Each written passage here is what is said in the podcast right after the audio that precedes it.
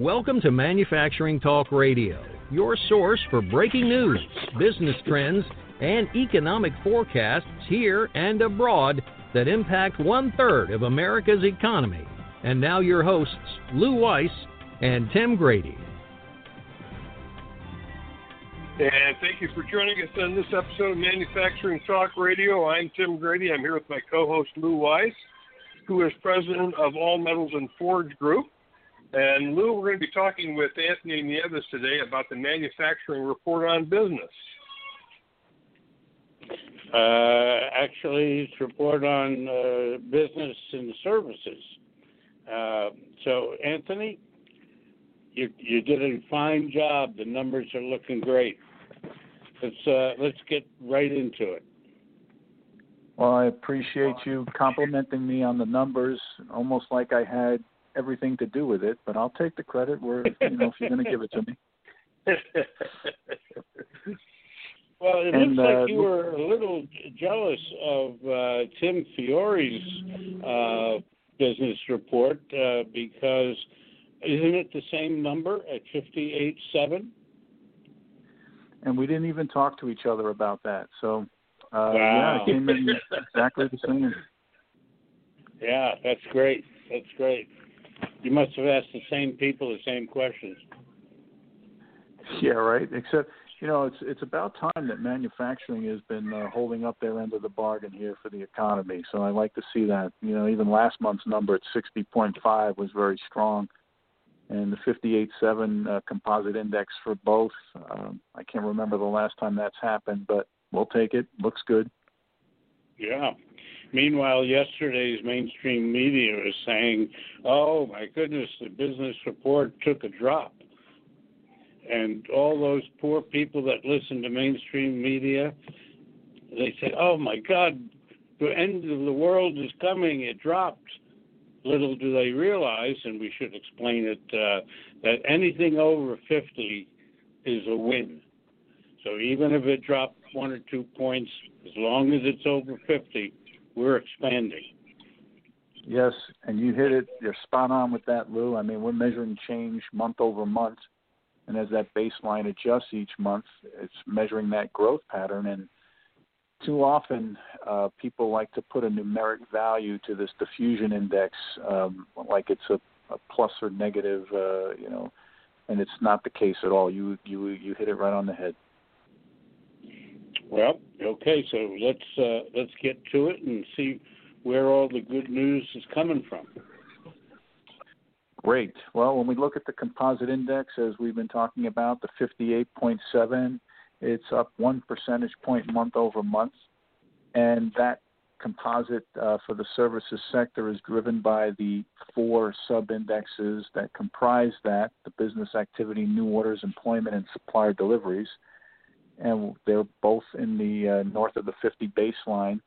Uh, business activity at 59.9 is down ever so slightly from the 60.5 last month. Still a very strong reading.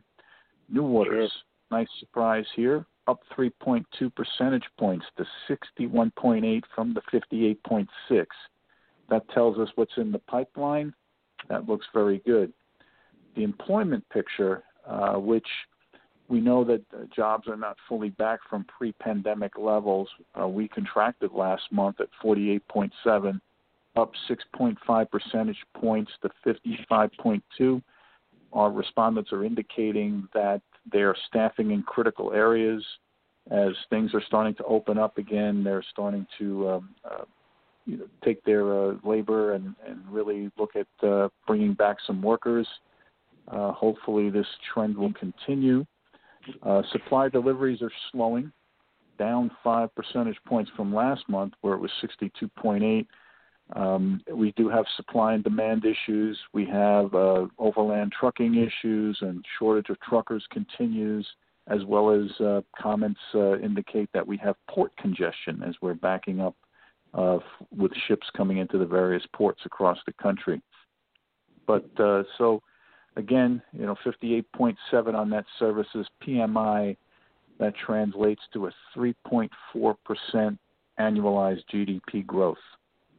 Mm-hmm. mm-hmm. Okay. The uh, uh, the inventories, uh, which is, I think, the next uh, point that you will probably be hitting on, uh, took a you know major major drop, and it is below 50. Yes, at 49.2, down nine percentage points month over month.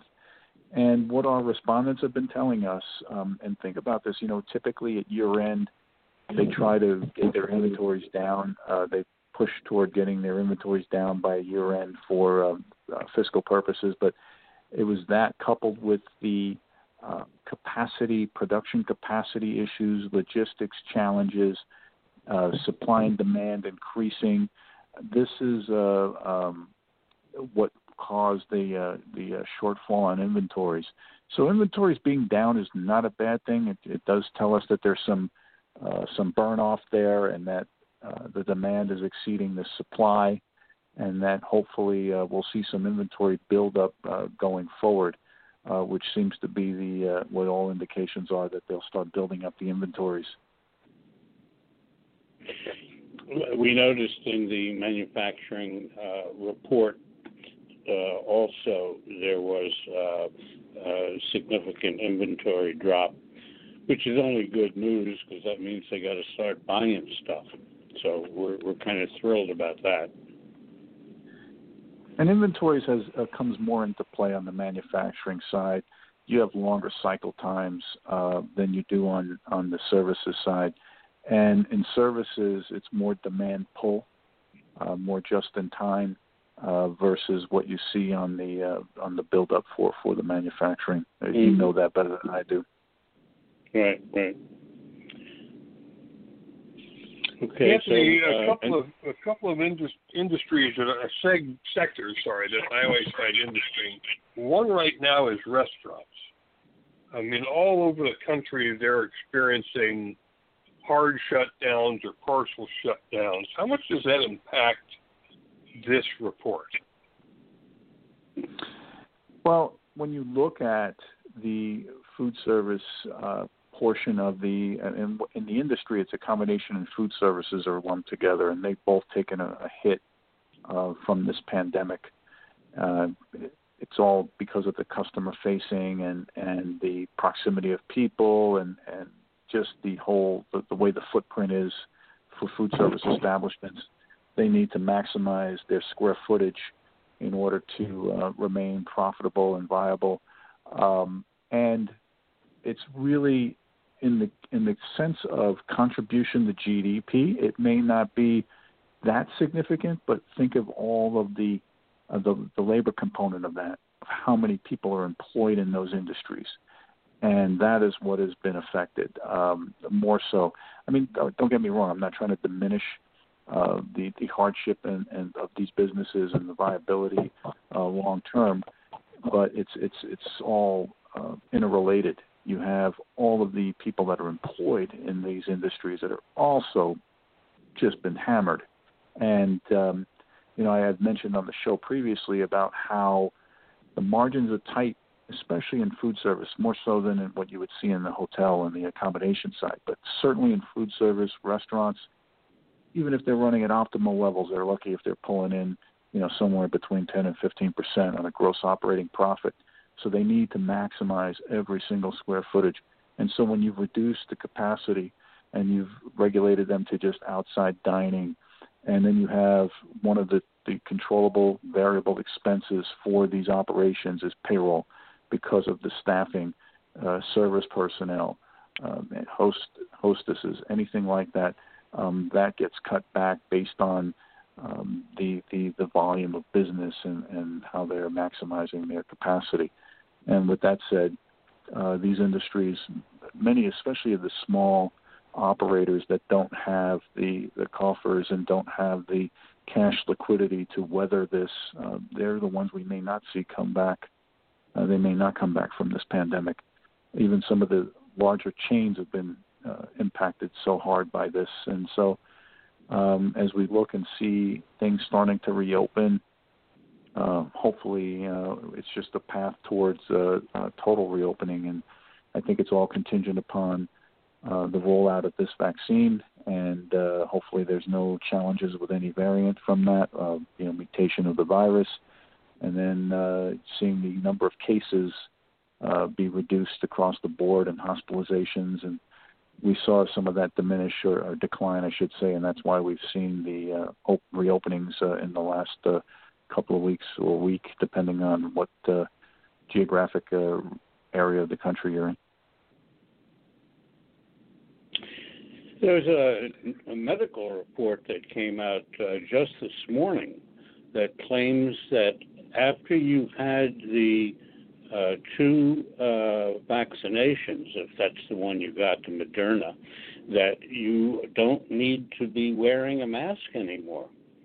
That came out just this morning, and uh, frankly, I don't know who or what to believe anymore. So uh, I'm not suggesting that we stop wearing masks, but uh, this did make uh, the news headlines this morning. And uh, actually, my daughter went for her second shot today, and she called me and said, This is what the hospital told her. The report came out this morning. So if it's true, uh, we may start seeing a, uh, a, sooner turnaround than than what I've been predicting of uh, going through this for another year. Um, so we'll, we'll have to Certainly see how that plays out. Yeah, it sure does. It sure yeah, does. I'd like to see that. Could you imagine no masks or uh, no one in a restaurant look coming to serve you looking like they're in a hazmat suit? Um, we've yeah, yeah, kind of, and it's really. and it's so much and it's so much easier to rob banks with a mask on. That's wow, right. you must be That's from right. you must be from back east. You're talking about you know leveraging this whole mask wearing to rob banks. Come on, really, Yeah. Lou? Yeah, yeah that's it. That- So far, I got three under my belt. yeah, it's the only time ever we could walk into a bank wearing a mask and no one stops you, right? That's right. Right. So, Anthony, what sectors are driving this uh, index up to 58.7? Well, we've had 14 of the 18 industries that show uh, or reflect growth, and leading it is uh, real estate, rental, and leasing, uh, followed by construction, uh, and that's more on the. Um, uh, we're seeing definitely uh, from our semi-annual report that we're seeing some capital improvements, uh, capital reinvestment is a big component going forward. And the third uh, industry there is wholesale trade. And I always like to look at wholesale trade because when you look at services industry, especially multi-unit service industries, they're very with disparate locations. They're very reliant on um, overland trucking, and, and they need a distribution channel. And that's where the wholesale trade they add the time and place value uh, of uh, getting the products delivered from uh, the origin source uh, to the end user. Uh, there is one point that I find uh, interesting, and I, I'm kind of wondering what the number, what the ISM number would have looked like had new export orders not taken a 10% hit down to 47.0.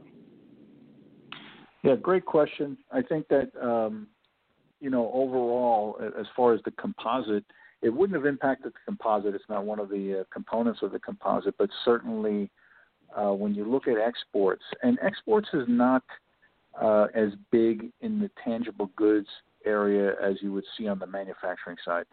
Um, Right. Export, what is mostly exported is is the, uh, the from the services is that whole knowledge management piece, uh, which includes information, um, professional scientific technical services, management of company and support services, and um, you know information is barely over the you know the baseline as far as when you look at that industry, and um, but yet management of company and support services they they reflected growth. It's just not on the export side. And what is Mhm. exported on the services arena is is a much smaller percentage than what you see in the uh, manufacturing sector. Got it. Got it. Okay. Well, all in all, it's uh, it's a it's a good report. How do you feel that this is? You know, typically January is not a good month of the year uh, because uh, you know we're all recuperating from holidays whatever kind of holiday we had this year.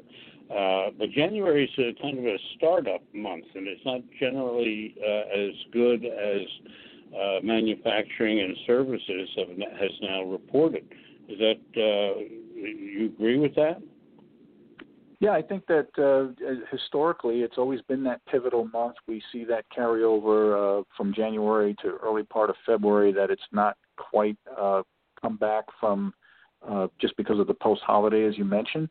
I think we're in a much different arena today uh, due to the mitigating circumstances of the pandemic, that we've been at such low levels, and that any kind of positive direction each month is going to reflect this growth. And um, but looking around at the environment and what's going on economically, um, based on also what we had come out of our semi-annual forecast all the respondents feel that 2021 is going to be a good year, provided we don't get derailed here. But I think it's going to be a good year, and as we've spoken in the past, that the second half will certainly be stronger than the first half. So all indications are that we're on this uh, good path uh, going forward. I think a lot of there's still many variables and contingencies out there, but uh, I'm not trying to put a caveat in place, uh, you know, where your mileage may vary or something like that. But I think going forward, um, you know, it's just a good positive trend that we see. And all indications based on pre uh, prehistoric uh, pre prehistoric times. Pre-pandemic. Uh, February, uh, February, March uh, typically are you know uh, pretty good months in at least in the manufacturing side. Uh, I would assume it's uh, similar on the services side. Definitely, and I think that it's good to see the strength on the manufacturing side. Manufacturing has always led recoveries just as it's led us into recessionary periods, and it certainly bodes well for uh, both sectors. Uh, even though the manufacturing, not not to you know take a shot at manufacturing being the smaller percentage of contribution to GDP, uh, but it still uh, is a is a bellwether, a good indicator of, of what what is forthcoming. Anthony, what does your number and Tim's number translate? And I realize we're only in January. What does it translate to in terms of GDP? On an annualized basis, 3.4% growth. That would be a great year. we don't do too many of those. No, we don't. Well, I, we were just having a discussion earlier on a show with uh, Chris Kuehl about GDP and how they compute that number, and that's the fuzziest math that I think I've experienced in some time. I have no clue how they come up with that number. yeah, and I think for the you know the sake of the listeners, when we look at how we're translating this or transposing it on this services side, uh, it's it's again on an annualized basis. That's why you see it moving from month to month. Uh, since we're only looking at a month snapshot uh, on this on this report, and so um, if the trend continues, yeah, that's one thing. But if we have a dip in the numbers next month, it's not going to reflect 3.4, or, or even if it, if it's an increase, it'll show something higher. But it, you know, again, it's just doing a comparison more so than uh, trying to say this is what the true picture is uh, long term. Well, the, the true the true picture of a GDP. Which number are you talking about? The the released number, the revised number, revision number three, the revision number four. Which one is the real number? it goes back to your mileage may vary. Uh, yeah, no doubt about that. Uh, Anthony, this is such a good report, and Lou and I were just chuckling recently that you know when the news is good, it's harder to talk about than when the news is bad. Uh, so, uh, sharing what you know about this report, any headwinds? And I know there's COVID out there and uh, a new administration and all those kinds of things. But other than those two big ones, the government and COVID, are there any surprises in there that could upset services as we roll through 2021 at this very early stage? So far, things look good. Uh, when you take out the uh, pandemic, if you take that out of the equation, uh, it, it makes it tough. There's always been, uh, if you think back to pre pandemic discussions that we've had, and we were talking about what's going to be the challenge for the economy going forward because it was looking so good prior to the pandemic. It was like number one, would it overheat? Right? Would we feel some uh, inflationary pressure? Uh, we have to keep an eye on prices because we're starting to see some uh, strong prices out there, and mostly driven by uh, not only the supply and demand uh, with limited production capacity, but also certain uh, areas like fuel. Fuel costs are rising, lumber products, uh, steel, steel prices. You know, these and and of course we have the labor component, uh, the available labor pool that's applicable to outstanding jobs, open positions out there that's not uh, matching up just yet. But putting all that aside, um, looking at the vaccine rollout is critical um, in, in getting us back to some kind of normal state, uh, even uh, whether you know this pans out or not. Uh, you know, Lou, you touched on it. If we can get to where we're at levels of operating, no masks, uh, everyone's vaccinated. There's no variant in the equation, no mutation, no virus mutation that's going to cause us to be pushed off the rails here. Uh, these are strong, strong things to consider. Uh, as far as geopolitical concerns, uh, there have been some rumblings lately, uh, but we'll see how that pans out. Right now, we have to just focus on uh, getting everyone back to work, uh, ensuring that businesses uh, remain viable, and hopefully, we'll see this recovery uh, stay on this good path that we see this month. Yeah, as long as we're not living in Myanmar. Exactly. that, yeah. Uh, well, this is uh, this is really really good stuff, and you're you're racking up points for the yellow jacket uh, month after month. We're, we're going to have to have a, a yellow jacket month sometime this Sounds year. good. We're going, do, we're going to do a yellow jacket month. Have to get your jacket size Yes, Unfortunately, and when not, we do not the yellow, during COVID. yeah, What's that's that? right. Well, when we go ahead, Anthony. Still the same jacket size from pre-COVID, so I'm good. Well, good. And when we do the yellow jacket, uh, we are going to have to flip over to Zoom and go audio video, so everyone can Matter, vote. matter of fact, Hopefully. uh, matter of fact, uh, uh, Anthony, uh, we have started that, uh, and we're beginning to do uh, audio video shows. And actually, uh, uh, Tim even suggested that perhaps uh, we should be doing that. So we'll, uh, you know, think about that. Yes. Which which Tim are you talking about? Tim Fiore brought it up. Just want to make sure I didn't get the Tims mixed up. You know, we're always Tim Square here. No, no, no. Tim, Tim Fiore, Tim heard we were doing it, and he brought it up and said, "Wow, yeah, I'd like to do that." So we'll uh, we'll be- have to we'll have to converse on that. Certainly. Wouldn't it be nice to? Um, uh, I, I know this year is uh, 2021 is not the case, but it'd be nice to see a in-person international conference again. yeah, that would be nice. That'd Yeah, it'd be nice. To, be nice to get out of town once in a while and go to one of these uh, events. You know, leave home for a while. Yeah, get off one of those exits in New Jersey. I get it. well, then you only go in circles. You you get off uh, one of our Jersey exits and you just keep on going in circles. Oh, it's a That's why they loop. think. That's why they think Yeah. people in New Jersey are a little crazy. So I contend, I contend that the people are living in New Jersey because they can't find their way out. the, the signage uh, is pretty interesting. Anthony, thanks for joining us again on Manufacturing Talk Radio, and I want to encourage all of our listeners to go to ismworld.org.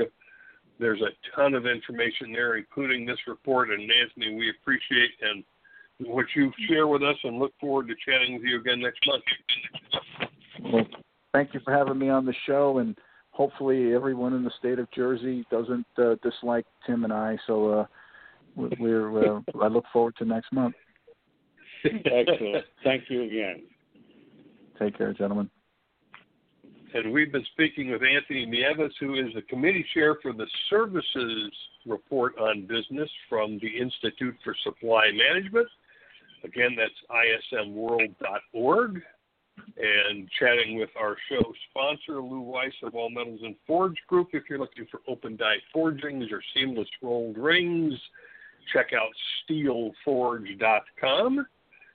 And while you're surfing the web, please stop in at jacketmediaco.com where you will find links to all of our podcasts. And thank you again for listening to this episode of Manufacturing Talk Radio. Thanks for joining us on Manufacturing Talk Radio. You can hear our next broadcast each Tuesday at 1 p.m. Eastern Standard Time at mfgtalkradio.com.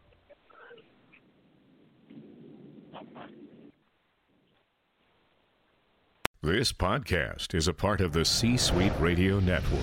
For more top business podcasts, visit c-suiteradio.com.